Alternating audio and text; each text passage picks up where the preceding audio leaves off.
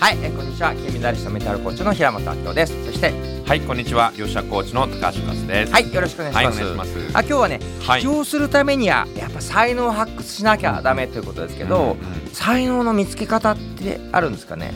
そうですね。まあ才能を見つけるためのまあ5つの要素があるんですけども、5つの要素なんですはい。ね、まあ今日は1つ目をですねご紹介したいと思いますね。あぜひぜひ一つ目は何ですか、はい。まず一つ目はやっぱり自分が好きなことですね。うん。好きなこととかこう没頭するこあと、うん。これが、えーすごく大事かなと思いますね。うん。まあ、でなかなか好きなことだと食っていけないってねやっぱ思っちゃう人多いんですけどどうですか、そうなんあの好きなことだけではちょっと厳しいんですけども、うんうんうんうん。あのまず要素として、はい。あの好きではないとですね、続かないんですよね。確かに続かないですね。そうなんですよね。例えば、えー、と昔私はですね、うん。あのまあ起業何度かしたことあるんですけども、うんうん。あのファッションアプリを作ったんですよ、ね。あのファッション雑誌にですね、このアプリをかざすことに携帯かざすことによってですね、えーこれが AR でこううん。浮き上がってですね、うん。でファッションコーディネートをして、うん。まあ、その場で、えーファッションを購入まあ要は洋服をこえ、うん。買えあ購入できるような。いいですね。そうなんですごい興味深いですね。そうなんですアプリで開発したんですけども、全くあの私ファッションに興味なかったんです。ええ。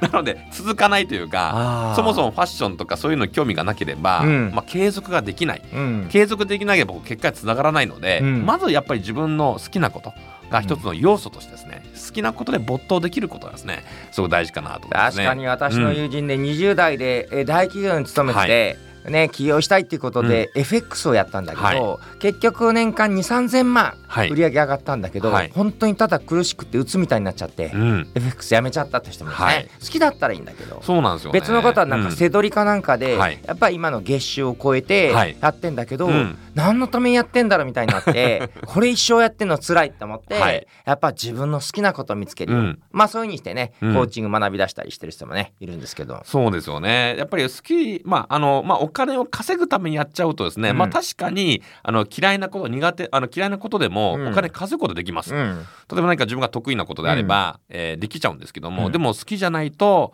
実はこれが10年、20年と続かないんですよね。